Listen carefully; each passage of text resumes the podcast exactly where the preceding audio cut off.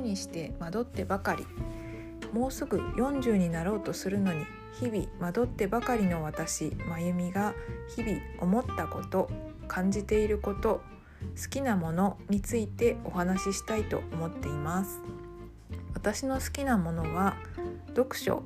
音楽を聴くことラジオを聴くことあと植物療法について学んでいるのでそれに関して、えー、セルフケアの知識などについてもお話ししていきたいと思っています。よろしくお願いします。